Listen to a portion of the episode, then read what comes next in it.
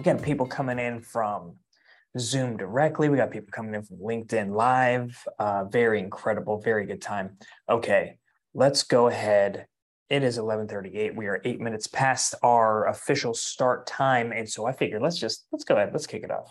I'll keep my little fancy dancy the chat up so we can see um, as more people join the group. Cool. Okay, so we are going to be talking about go figure quiet quitting right? That's what the title is. Not much of a surprise there. Wasn't trying to catch you guys off guard. So uh, the questions that i had about this were about quiet quitting is what what exactly is it right? Me coming at this from from a human resilience you know perspective and a business culture perspective. And and that's kind of that's where i place my focus as a business professional. Um, this was this immediately piqued my interest. It was very fascinating to to learn about this this kind of new thought movement. So i wanted to dive into it and figure out one what is it? Because one of the things that we seem to not do a perfect job at which ends up leading to and i said when i say we i mean people just humans in general regardless of where you're from or any further details. If you are of human origin and you are in a dispute with somebody it's typically because of poor communication. And a lot of the uh, one significant part of this poor communication can be attributed to not having a clearly defined uh, terminology, to not have your terms defined clearly. Um, in this case, I think there's a lot of a lot of issue, um, a lot of a lot of consternation around quiet quitting because everyone they're hearing this term they're getting the general gist and then they're people are assigning their own value system to it in one way shape or form.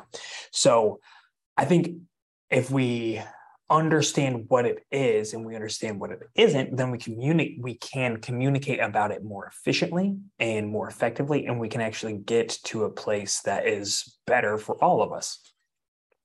And so, like I said, I wanted to be able to clearly define what is quiet quitting.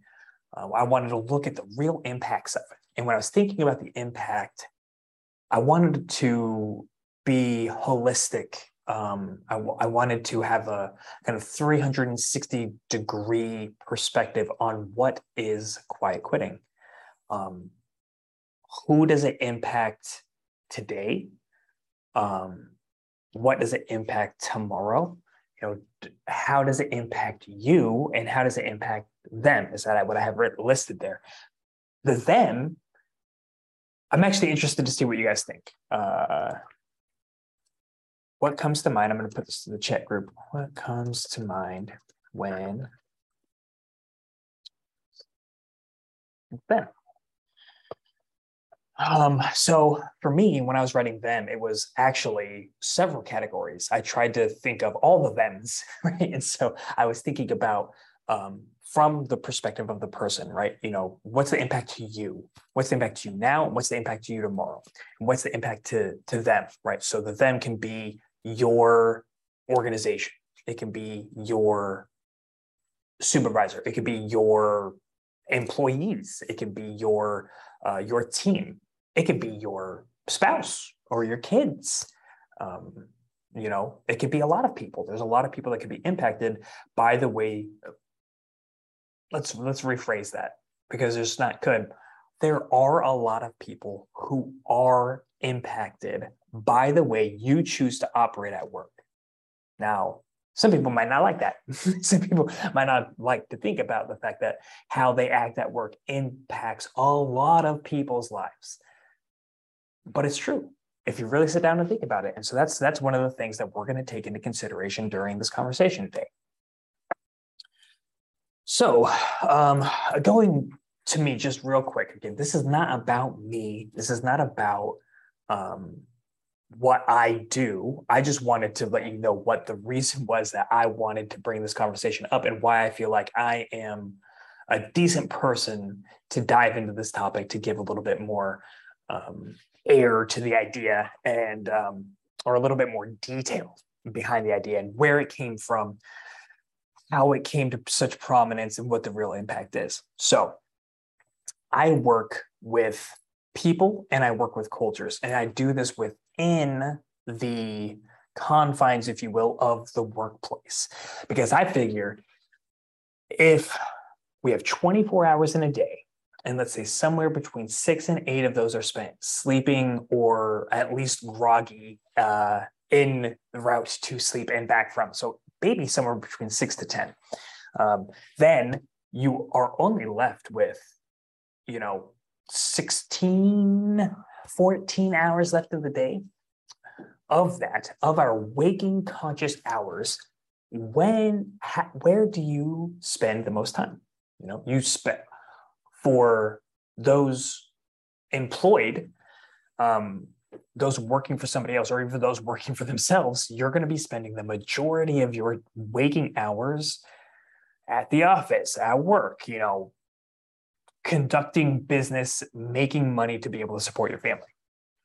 So, uh, my my whole thought process around this is, if we can change the way that you feel about work, if we can change the level of fulfillment that you get from work, regardless, regardless of how intrinsic meaning comes from your work or not. You know, maybe if you are, um, maybe if you're a landscape or landscape artist, I don't have the right word, a landscaper.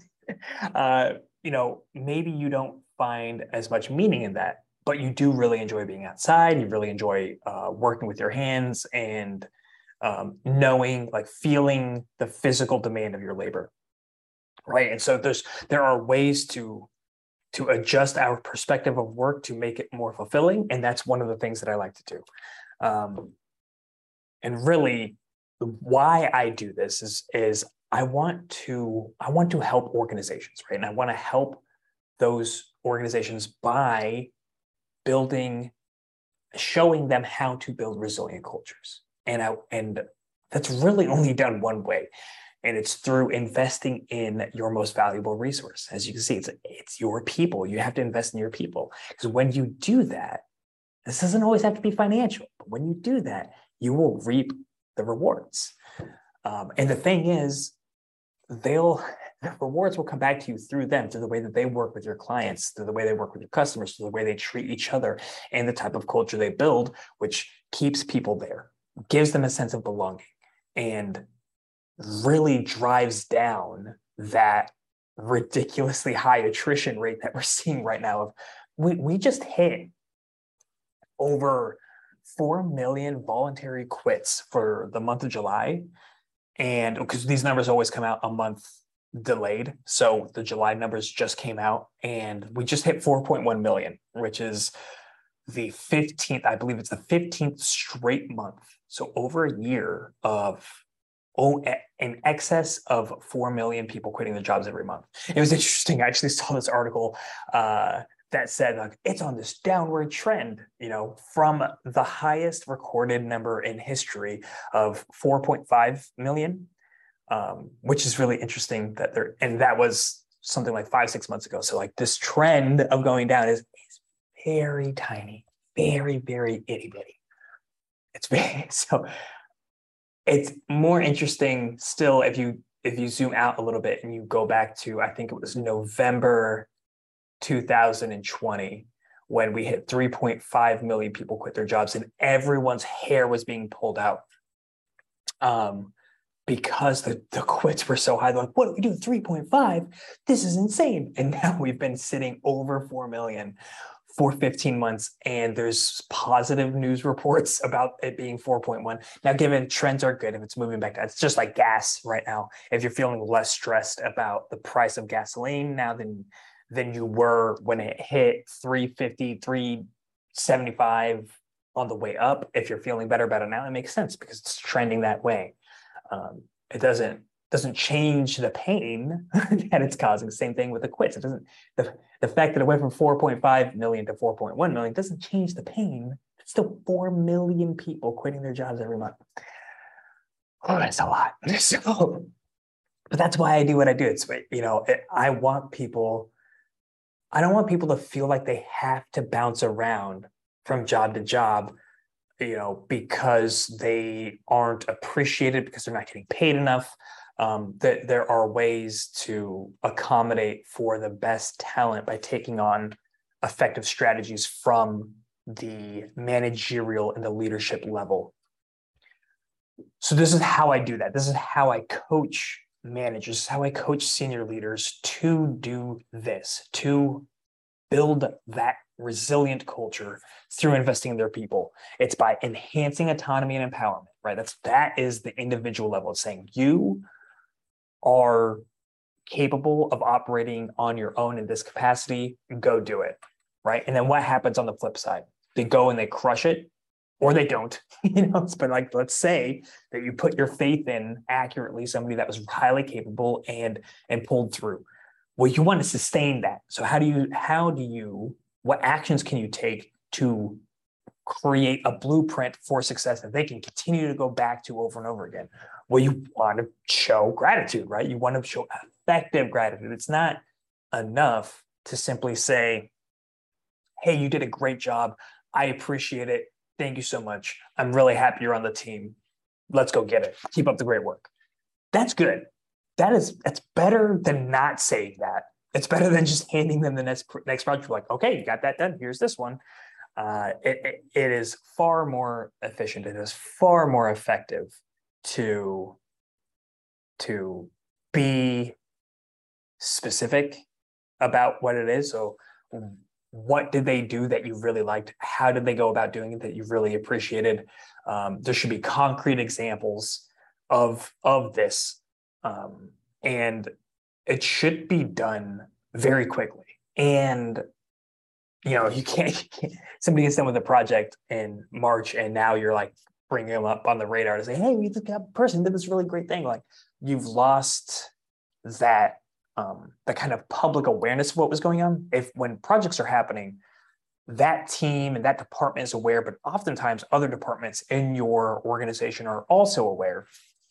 And so once it's complete, and everyone knows like oh that little sigh of relief before you kick off on the next big promotion is is take those people draw them out and say this person did great because of this one you're you're creating blueprints for the entire company because you're saying this is what we like this is what they did and you can even bring them up publicly right to speak in front of the other people and and to speak in front of the other departments and their own departments and their team and to to give their perspective on their story and why they believed that they did really well.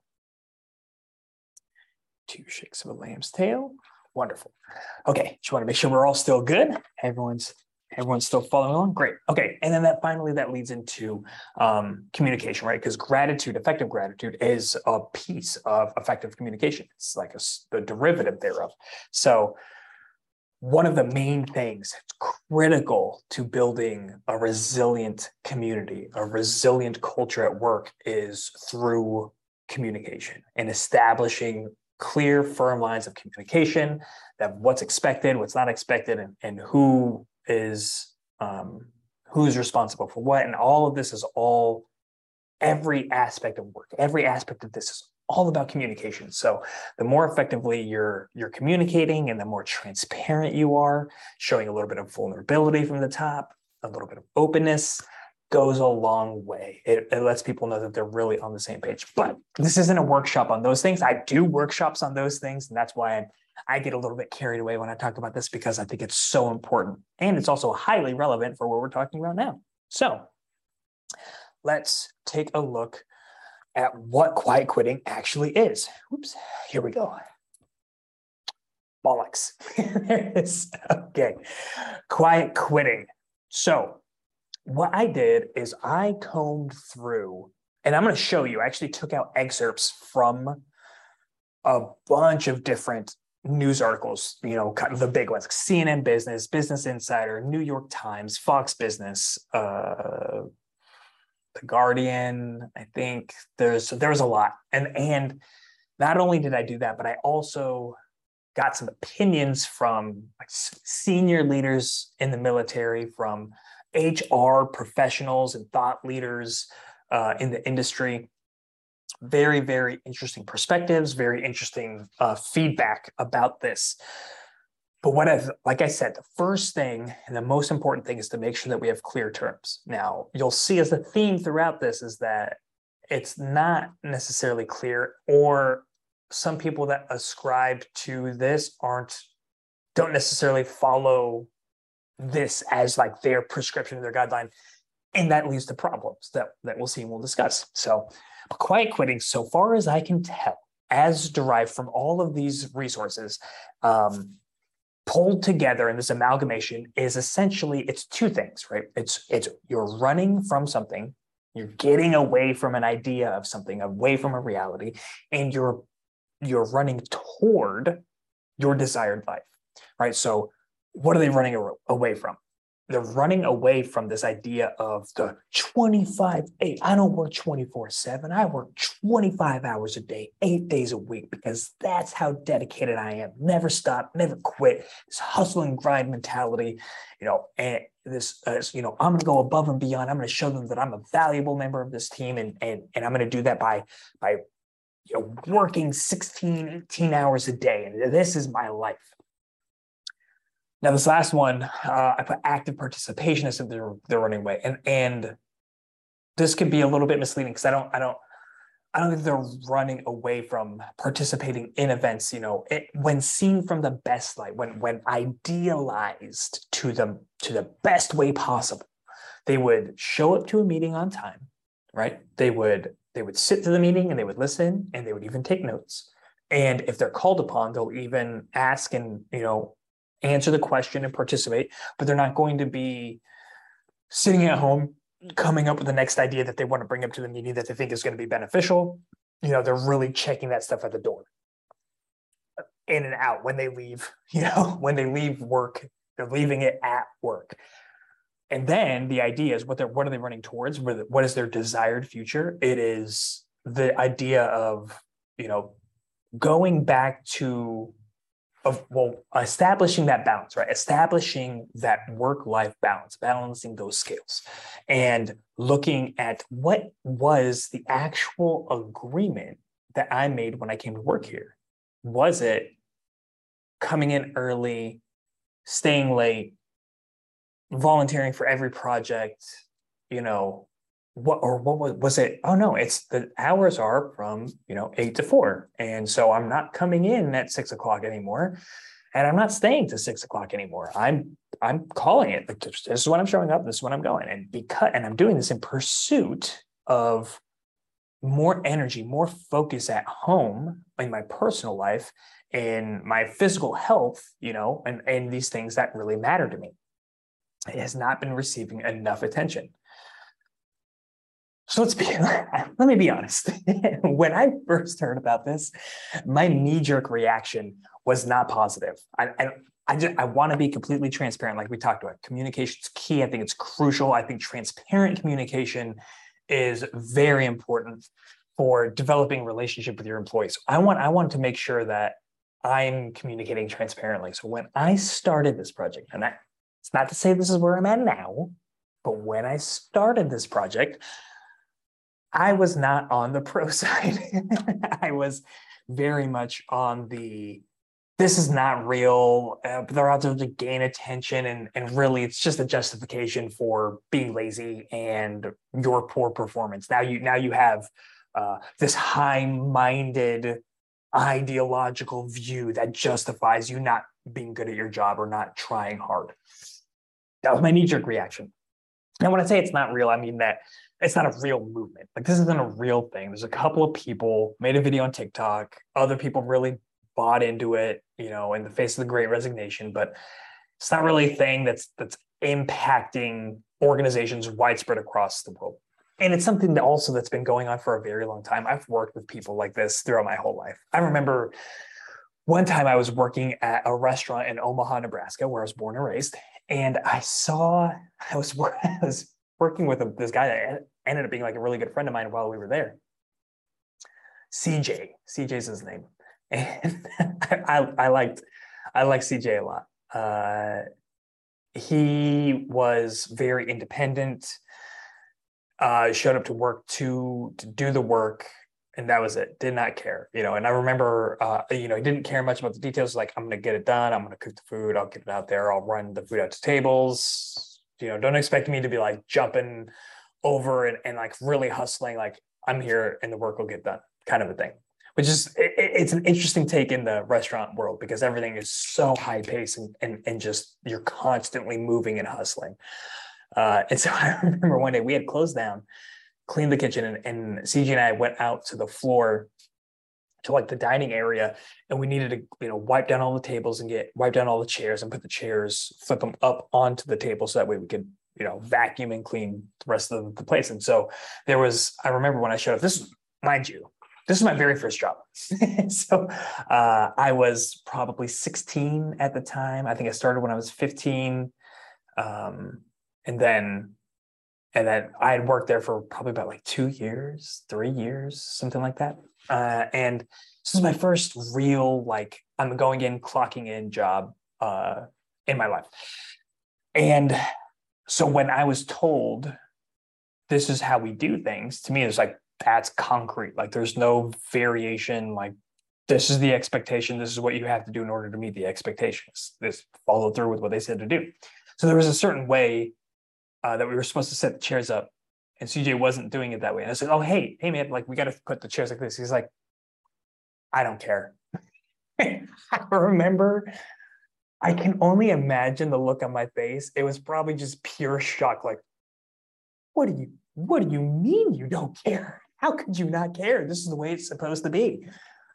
Uh, it's very interesting because when I think about it now, it's uh, you know why what impact does that have? If the chairs were getting picked up off the off the table or off the floor and put up onto the table so that we could clean it and everything I cleaned, you know, then it doesn't matter because the end state is met, right? It's that autonomy that I was talking about earlier that that I flew right over my head. And I just I couldn't imagine. And I and I remember thinking specifically that you cannot train that into somebody in a job. You know, if if they're there and they do not care about the outcome, or if they don't care about the process, then, they're not going to care. It's gonna it's gonna be very difficult there. I remember having that thought. Now I understand that not to be true. There's very much ways that you can influence that, but it was a it was a revelatory moment for me, and kind of a there was a life before that moment and a life after that moment. You know, it didn't impact the way that I still always done the day I quit. I always put chairs up the way I was told. I think it's just part of my personality. So anyway, um, yeah, like I said, I you know I didn't give you guys these awesome pictures. this is this is the idea that I had of people that were uh, that were quietly quitting was um, you know this kind of bummish laziness that was going on but uh, anyway i wanted to get into you know where did this whole thing start and how did it progress and, and how did it enter into my sphere and most people's uh, concept and, and reality well go figure with any late grading most powerful movement of all time it emanated and originated with TikTok. So that's that's that's the truth. There were two guys. Uh, I had their names written down. Zaid Khan, I think, was one, and uh, I was somewhere. My computer screen, computer screen's taken up, so I can't see it right now. But essentially, um, these two guys made different videos right around the same time about quiet quitting and quick little little videos on TikTok. They ended up going viral, I believe, um, other videos got made of them and then they got brought into like it was identified as this kind of movement this thing that was happening by these business news organizations the cnn you see on the screen cnn business business insider fox business new york times this is where i extracted the data from for this um, this show and this presentation is from those specific places and i put linkedin on there because it was almost that was like the next phase is after the news organizations got it then it then they you know it got farmed out naturally by by users who were reading those. So I saw it on LinkedIn by somebody that had shared the Business Insider story. And I was like, that's really, this is really interesting. Let me look into it. So that was this is the way I kind of laid it out. You know, TikTok, news organizations, and social media. That's kind of how it came from not having a name, but everyone knowing that people like this existed to being a movement.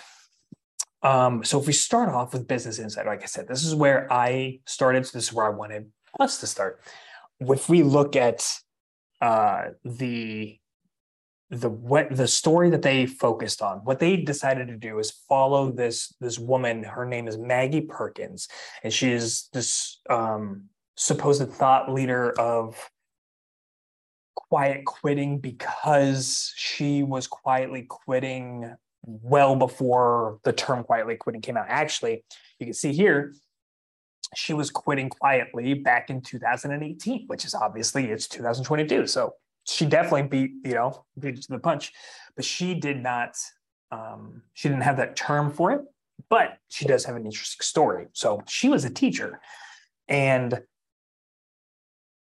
she ended up um, running into a bunch of problems when it came to how much money she was spending on having to spend out of her own pocket where she wasn't earning that much happy and willing to acknowledge teachers don't make that much money. And i think that she was teaching in georgia. So also additionally that's not a very high uh, cost of living state and so the state funded teachers you know are not going to your state paid teachers are not going to be making that much money because the state doesn't pull in that much. Now she was a teacher for about three years leading up to 28 if i if i interpreted this correctly because i think it said that she quit uh, being a teacher after five years. But in 2018 is when she quietly quit because she was spending all this money. She was getting harassed by all the parents.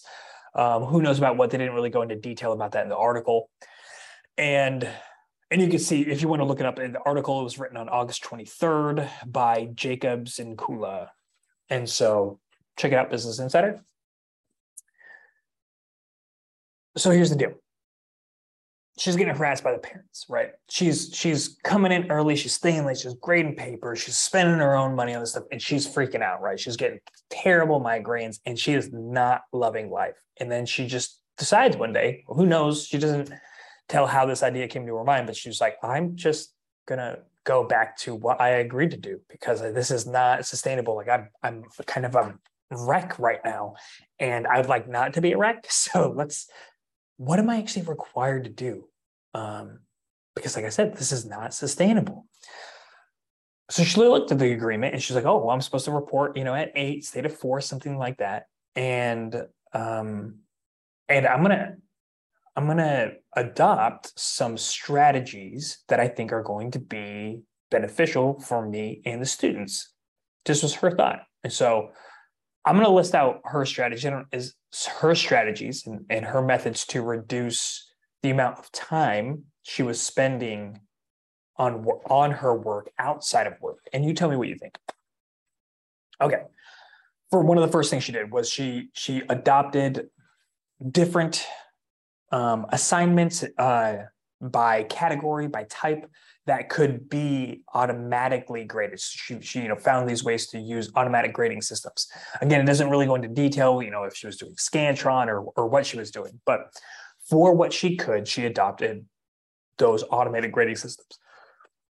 Now, you can tell me what you think. You know, do you think that this was good, bad? Is it, you know, are there pros and cons? Like I, I'm sure that there's some cons out there. I can't, I couldn't really think of them. I thought this is a great thing. Like, why not? The more you can automate this, like, this should be uh, revision. Uh, potentially is the only thing I see is that sometimes the automated systems get stuff wrong, but and then it doesn't apply. And we'll get into this it doesn't apply to everything, right? You can't do everything through automated systems. And so you'll see what she decided to do in the face of that. Uh, so I said that this was good, right? Uh, by and large, I have no problem with this. So the next thing she decided to do was stop grading assignments. Yes, I paused for dramatic because what? she did what? Yeah, no. And it's, I'm not being hyperbolic. I'm not um, reading out of the lines here. I'm not interpreting anything. Now, she did, it's not that she didn't stop grading all assignments, but she did decide to stop grading some assignments. She's just like, nope.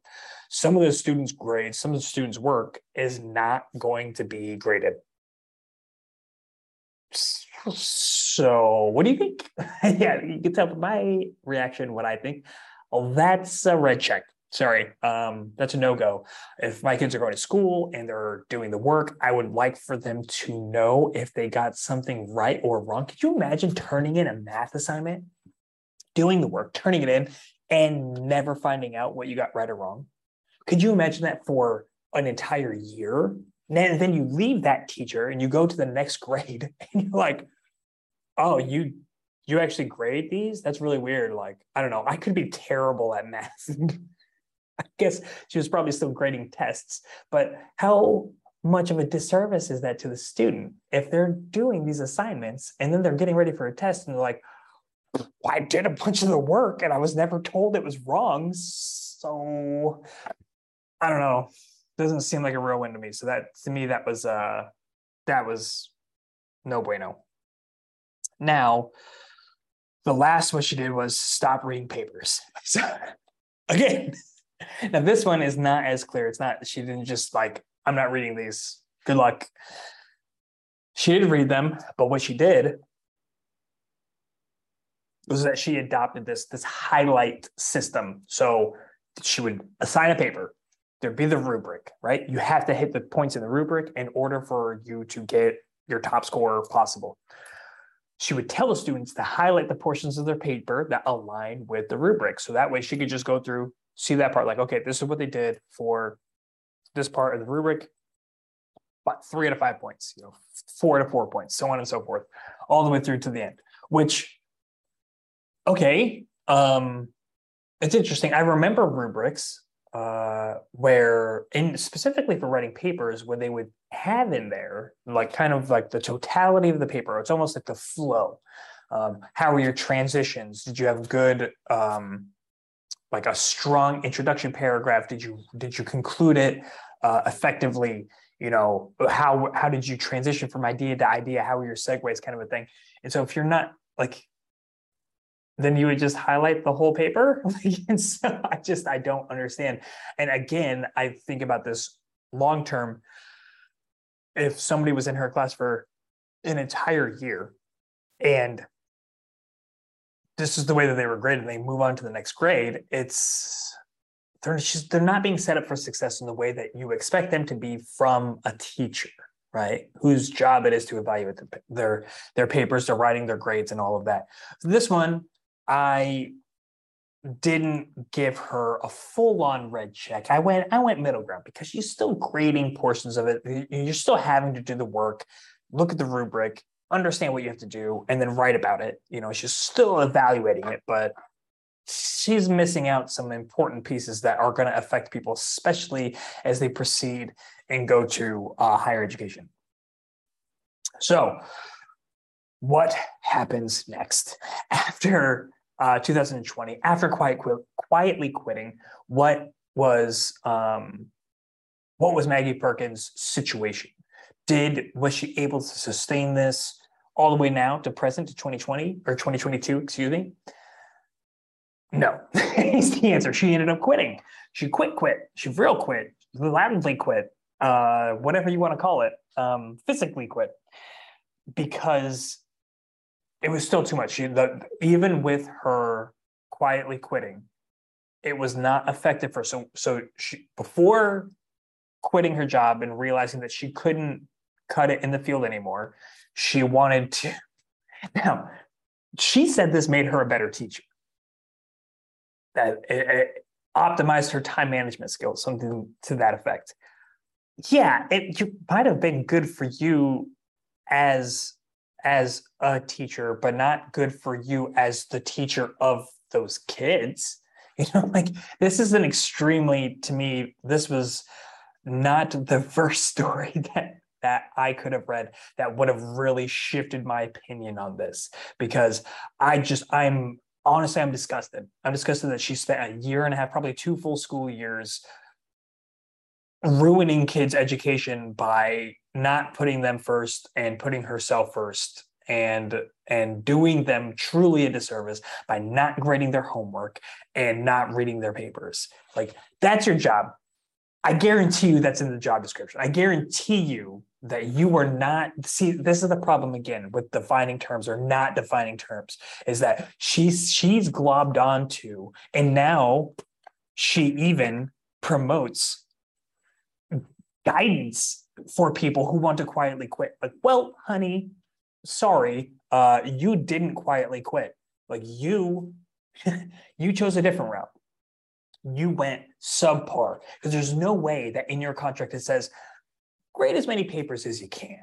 You know, don't worry about grading all the assignments. You know what? You don't even have to read all the papers. I, I, I don't believe it. You know, like it might say that you have work hours that are between eight and four, um, and you're not required to work outside of that. And that's and that's a whole other thing. Okay, do that, you know, but within that, you better find the time to get that stuff done then. And if you can't, then that's a conversation that needs to happen. That goes back to effective communication um, which is again that's that's going to be a theme here. It's there's a there's a lack of connection, a lack of continuity, a lack of communicating between parties that is really driving the negative parts of quiet quitting, in my estimation. But we'll get more into that in a little bit later. Let's move on to the next example. Well, the last thought that I had about this actually was what would happen if everybody if every teacher did this if every teacher stopped grading paper stopped grading assignments and stopped reading papers and you know like what would the effect be and i actually came up with a couple of answers we'll, we'll, we'll dive into that um, in the end when i kind of come up with a with a total summary but yeah it's it, that that was what i was left thinking as i was wrapping up reading this article now I'll go through the next ones pretty quickly because we've kind of got a good idea of what quietly quitting is. But this just shows the prominence of how it hit the media. Um, CNN business bosses don't need to freak out about quiet quitting. You know, obviously you can see the tone they're taking. Quiet quitting is good. Bosses are freaking out because bosses are bad. Uh, they go with this very high-minded, like I, I wish that I had the whole thing here. I broke it down into bullets. This they had this whole comment about this post-industrial Western capitalism era of relative generational privilege that promoted this cultural messaging about work that said each human is special. Um, that this generation that experienced this message of each individual human is special and can be, be or do anything they want as long as they work and never stop following their dreams is tired that was the idea. It's like those people who who were taught this belief, they're now tired. Like, okay, um, we've never had it easier in the world than we have it now. Again, this is these are my knee-jerk reactions to these articles, right? There's a reason that I didn't shoot this video. There's a reason I didn't host this this event until a week after these is because I've had evolutions of thought. I've had, I've allowed myself to, have that knee jerk reaction, give myself space to think about it, to process it, and then to formulate something that that I think actually makes sense um, and doesn't isn't just rooted in how I was raised and and how I've learned to operate and be successful in the world. Uh, but so that's what that's what CNN business says is that this generation is tired and they're tired because of this concept that you know you have to work and never stop following your dreams. I have still have a hard time with this one. But anyway uh, new york times. This one was actually really interesting. Um, they said who is quiet quitting for? And they they gave two examples of two different people right? So there's this one there are two girls two women and they're both in their 20s gabrielle uh, is one and Alex is another, right? Gabrielle's in Colorado. I don't remember where Alex is from, but Gabrielle is in a customer success, I think, for a tech company out in Denver. Uh, she says, you know, she's all about balance and that, but it's not always about you and that frequently you're on a team. But she does say, you know, when you're not on a team and you're doing your own thing, like do your own thing. But when you're not, it's it's important for you to consider the way that your actions impact others. So it was interesting. Um, I I don't think it the impact ends with the team. I think you have to consider who's who's cutting the check, right, for that person, and and and then when that person person cashes that check, who's who's receiving the benefits of that, right? The person, their family, their kids.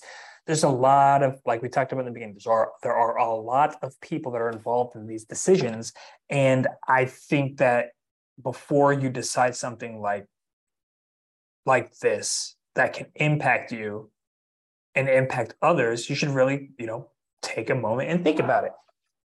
So Gabrielle, for for being she the I, there was a, a, statement that she had made that was very indicative of that of a 25 year old. Very, um, I think the statement about balance was uh, something to the effect of, if we're on a team, then we have to work together on a team. But if we're not, then everyone can just do whatever. I remember thinking, I was like, that's that's a perfect that's a perfect 25 year old statement. But in its sentiment is not inaccurate. So I, I'm not mad at her. Alex, on the other hand, had a very different perspective, very different story. Alex was a material, ha- is currently in her fourth or fifth month as a material handler at a book warehouse. I don't know what that means.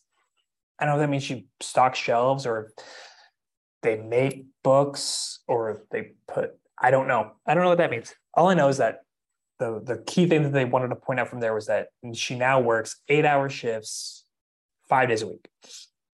She doesn't feel stressed. She doesn't bring work home with her. Nothing about work follows her home. This is really important because she came from as you can see here she came from being a uh, like a, a kitchen manager. It never said she was a chef but it seemed like she was kind of running the kitchen. It was a little ambiguous. That said she felt a lot of the pressure. She was getting um, almost like she said, like spotty vision, I think, and like kind of dizzy spells. And a lot of it was stress induced. And it was because there were employees there within her, you know, under her managerial responsibilities that would call in sick and leave her holding the bag. And, you know, she said that, you know, she was let down by these people and that it's really interesting. I thought this was kind of uh, kind of is wouldn't this be an example of of them quietly quitting? You know, like if they're if they're calling in sick last minute, you know, but it's within the confines of the contract where they can call in and it's not it doesn't violate the policies, then she's she was the reason she was stressed out. One of the reasons she was stressed out was because people were quietly quitting around her. Uh, so what she decided to do is join the group. Now that said, very people could have been no call, no showing. Um, and they could have been calling in last minute, which if that's the case, it's usually not in um,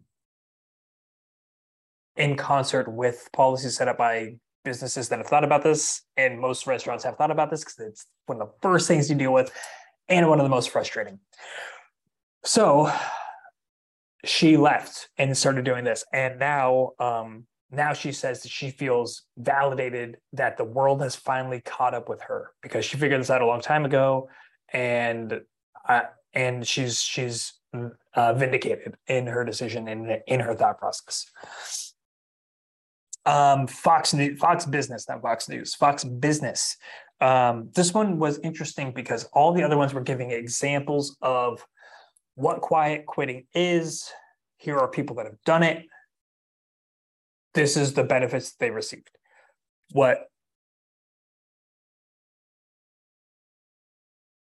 what Fox Business did was, and you can see in the title, with workplaces quiet quitting trend, managers must be proactive and attentive. Now, so they're not even disparaging this. They're not saying quiet quitting is bad, but they do they do list some of the negatives, which impacts bottom line, impacts morale of the organization. But they give because of these things, because of the obviously what you would anticipate, if people stop working as hard, there are going to be effects in the business. Those effects are obvious.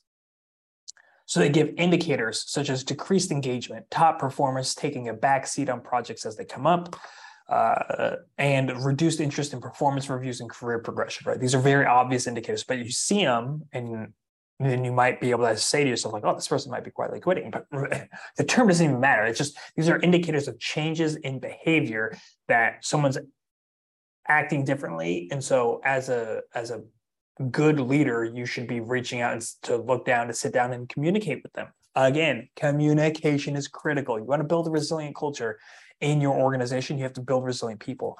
You want to build resilient people, build resiliency in people, then you need to be you need to know your people. Um, and you're not going to be able to identify these if you don't know your people. So, and these are very obvious things. So then they give strategies, which is inspire employees. And they didn't do a good job of explaining what that means. They just say they need to create a robust environment to inspire their employees. Like that's that's great, Fox Business. Very detailed stuff.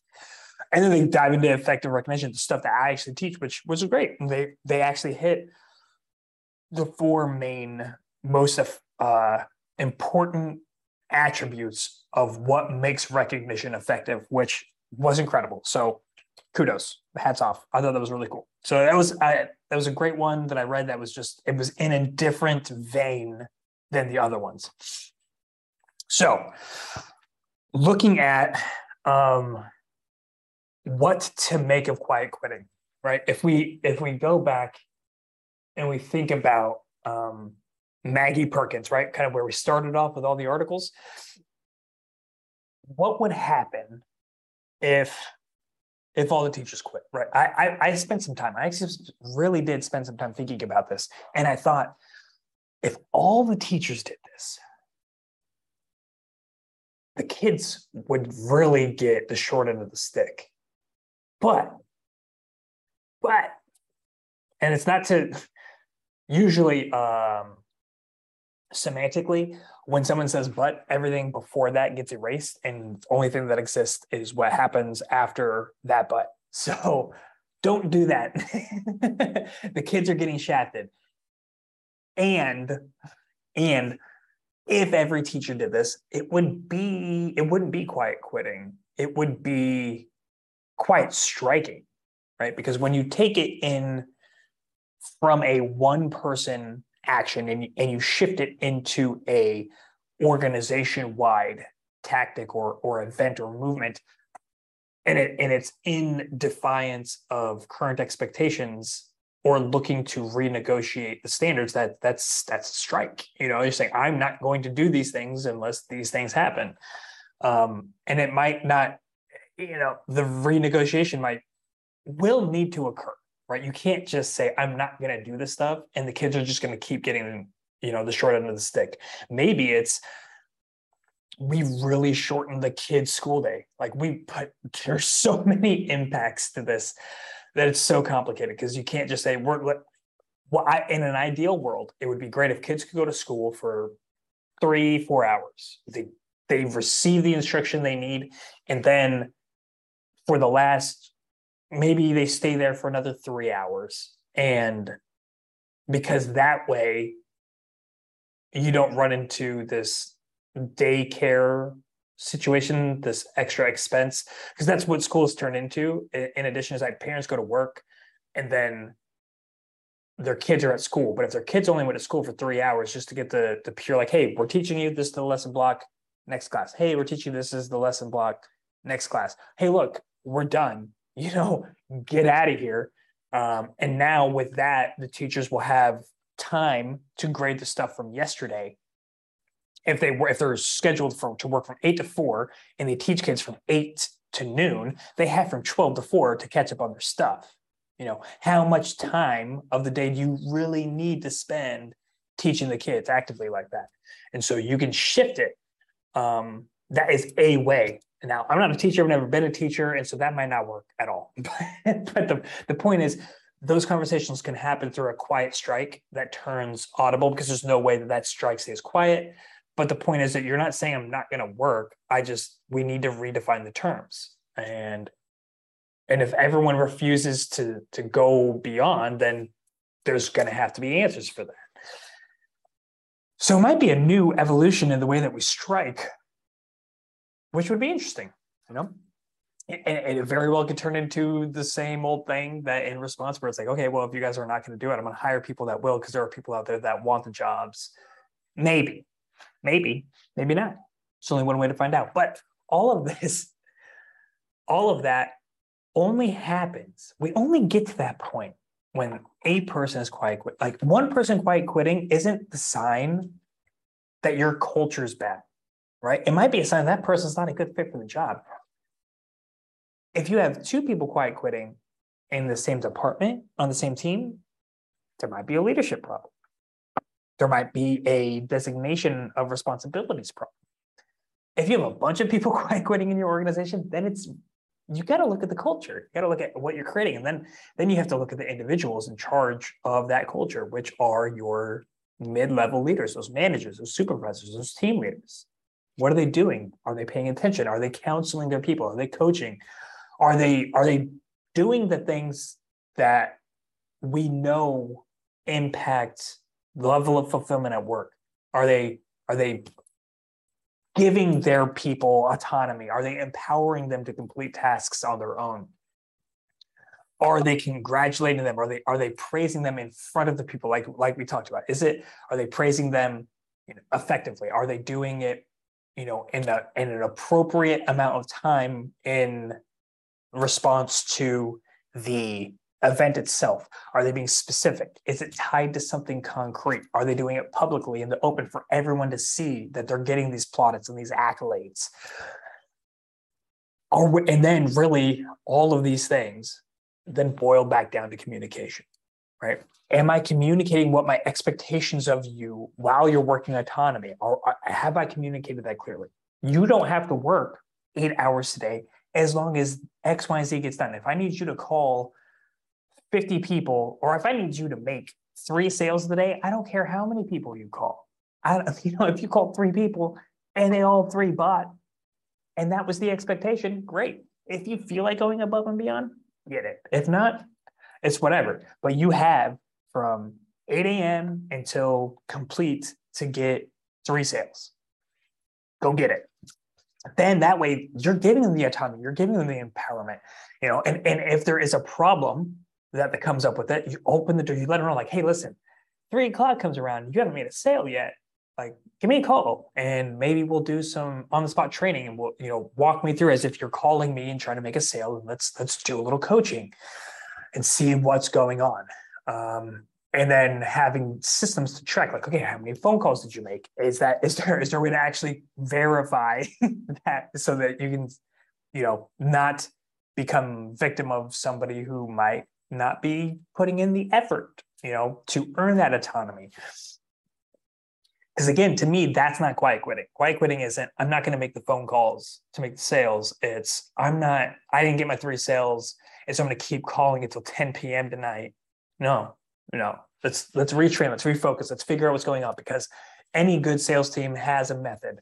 And if there are other people making sales, there means that there are, the people who aren't making sales can do it. And they're just there is something in the system that's not working properly. They're not calling the right people at the right time of day. They're not saying the right things. You know, they're whatever. There's something there that can be fixed. And so, but you have to know that. So you have to communicate. They have to know that they can communicate with you too them being the employee, you being the supervisor, team leader, etc. But that's really, to me, that's what it comes down to. Is uh, is really focusing on the people, focusing on building resilience in your people, who will then create your resilient culture for your organization. The better you treat your people, the better they'll treat your clients and the better your bottom line will be. And the and really the, the higher the retention is and the happier people will be to come to work the more they'll feel that sense of belonging. Because for me this really comes down to maslow's hierarchy of needs right? The first two used to be enough for for humans and their relationship with work it was i'm going to work um, one, because I have the safety of not the safety, but the the physiological needs met, right? I have food, water, shelter. These things are taken care of, but a lot of times they're taken care of because of that job, right? So it's kind of circular. I got a job, I'm getting the money. That gives me the ability to ensure that I always have food, water, and shelter here with me. Sweet. The job takes care of that. Job also takes care of number two, security. That you know, um, I'm able to rent a place in a neighborhood that isn't isn't complete garbage. I'm able to have the security of employment to know that I am secure in my my ability to take care of the first step, right? So those safety and security is step two, the physiological needs in step one. Those are those were what were historically accepted and, and demanded of by individuals. And really what was just understood, you know, there was no need for a conversation about it. Like that's we all knew that that's what you needed. But we've entered into a new phase, into a new era. And that is one of the next level and next levels of Maslow's hierarchy of needs. The very next level is looking at a sense of belonging. And so that's where you need to focus. If you have not created, if you've not gone out of your way as an organization to adopt practices that endorse a sense of belonging, that encourage a sense of belonging, that you are together, you're in this together, then you're doing it wrong. And honestly, that's you are one of thousands of organizations that are doing it wrong and that could be doing it better if you adopted that new strategy, that new approach. And that's exactly what I do. That's exactly, uh, you know, I I go to businesses and I speak with them you know, on their lunch outs uh, or on their luncheons. And you know, I, I provide keynote speech, I do workshops, these, these, and I do it all around these concepts, these ideas of how, what strategies these organizations can take in order to to accomplish that, to change that perspective, and to, and to create an environment that is more conducive for individual fulfillment, even in jobs that aren't intrinsically fulfilling so that's because that, that can be hard. Sometimes jobs just aren't aren't that way. But that sense of belonging, getting to that next level, that's really what can that's what ties in that sense of fulfillment. If you feel like you belong, there can be meaning with that through that community, through that culture. So please connect with me. You know, if, if you feel like this is great for you and your organization or your team, I'd love to talk with you guys. Um, feel free to contact me directly. Uh, my email address is here, um, and so is my website where you can book a time to do a video chat with me, and we can go into a little bit more detail about you and your business and your organization. I'd love I'd love the opportunity to learn more about you guys and what it is that you have going on. Um, real quickly, we're going to stop the share. I'm going to check the chat, see how we're doing, see if there are any questions. If I can get it going here. There we go. Okay, okay, okay. All right. All right. All right. That's great. That's great. Wonderful. Thank you, everyone. Thank you so much. I appreciate it. Uh, if you have any questions that you didn't feel like you wanted to share with the group right now, like again, reach out to me directly. My email's there. Uh, my website's there. I'd love to talk with you guys and I'd love to learn more. Thank you so much for coming out. And I can't wait to see you all here again for the next time we do one of these workshops. Have a great day, and I look forward to seeing you.